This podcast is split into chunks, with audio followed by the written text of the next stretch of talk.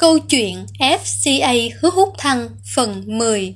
Nụ cười là định luật bất hủ. Là một người được sinh ra gần biển, anh Thăng có khí chất của biển cả.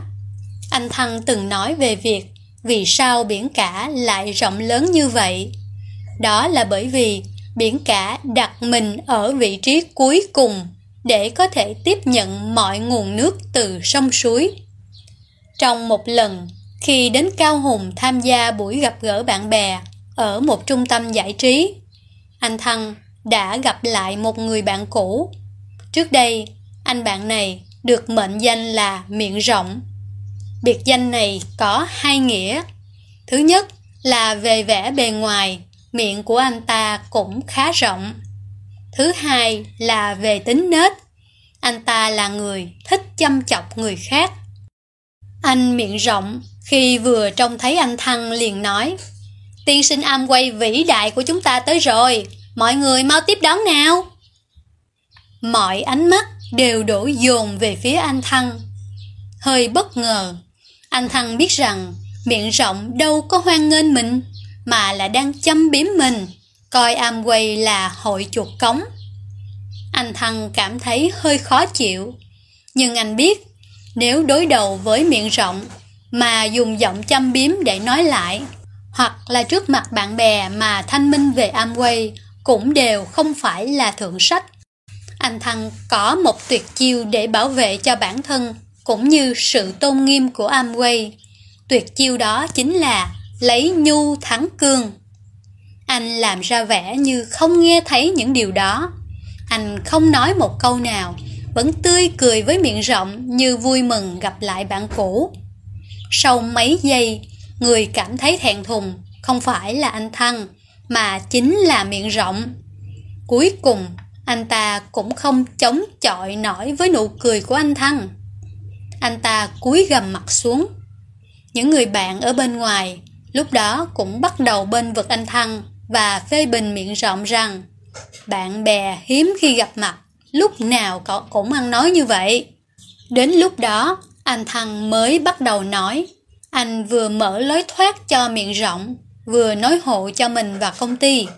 Thật ra cậu nghĩ về Amway như thế cũng là bình thường thôi.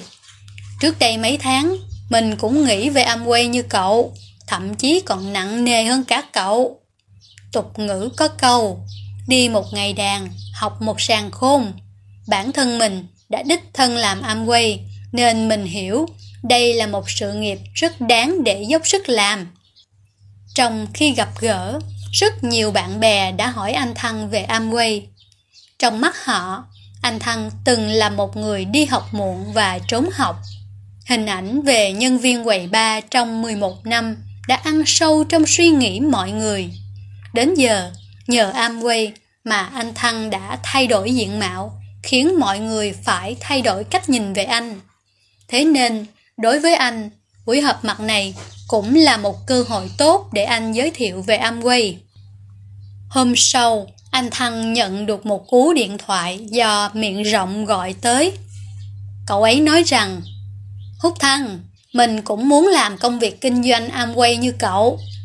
Anh Thăng thường nói, khi gặp phải bất cứ thử thách nào, bạn không nên tranh giành thắng thua với người khác. Cho dù đối phương có bị bạn đánh bại, thì bạn vẫn cứ là kẻ thua cuộc. Chỉ có nụ cười mới là định luật bất hủ, mới là sức mạnh tái sinh. Nụ cười có thể chiến thắng được mọi thử thách. Năm 1861, Lincoln trở thành tổng thống thứ 16 của nước Mỹ. Trong lễ nhậm chức, khi Lincoln phát biểu trước đông đảo người dân và chính khách, một nghị sĩ cắt lời ông bằng giọng mỉa mai: "Thưa ngài Lincoln, đừng quên rằng cha của ngài là thợ đóng giày cho gia đình chúng tôi."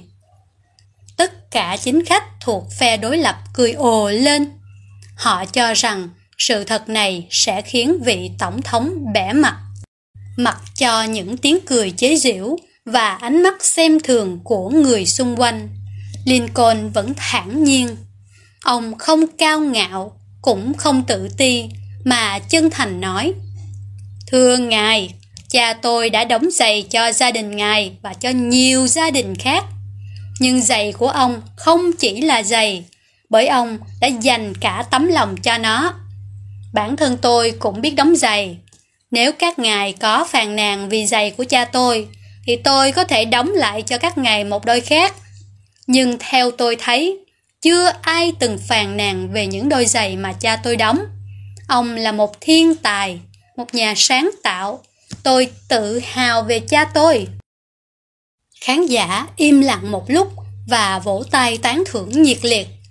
Sở dĩ Lincoln trở thành một tổng thống vĩ đại là vì ông đã chuẩn bị đầy đủ cho mình những tố chất riêng. Còn anh Thăng, sở dĩ anh trở thành hoàng quân đại sứ ở Đài Loan và đại lục vì tố chất của anh vốn có chính là sự phi phạm. Có một người làm đến chức EDC đến giờ vẫn cảm động vì sự bao dung của anh Thăng. Khi ấy, anh bố trí cho tôi buổi giảng bài đầu tiên. Anh ấy luôn gật đầu, vỗ tay động viên. Sau đó tôi nghe lại băng. Trời ạ, quả là bài giảng của tôi không thể nghe nổi. Có những lúc, anh Thăng biết rất rõ lỗi của bạn mình, nhưng không bao giờ nói ra ngay trước mặt họ, mà để họ tự cảm nhận, đánh giá, sau đó mới chỉ ra hướng đi. Anh Thăng trân trọng tình nghĩa, không bao giờ vì chuyện bạn bè không thuộc nhánh của mình mà từ chối giúp đỡ. Ngược lại, có những người đã từng rời bỏ Amway, sau đó muốn quay trở lại, muốn về nhánh của anh, thì anh luôn tuân theo một quy tắc. Mời người đó trở về vị trí trước kia và nói với họ rằng: bạn hãy cố gắng làm Amway, tôi sẽ luôn chú ý đến sự trưởng thành của bạn. Sự nhiệt tình và quan tâm một cách vô tư ấy đã khiến anh được rất nhiều bạn bè làm Amway ca ngợi. Hết phần 10.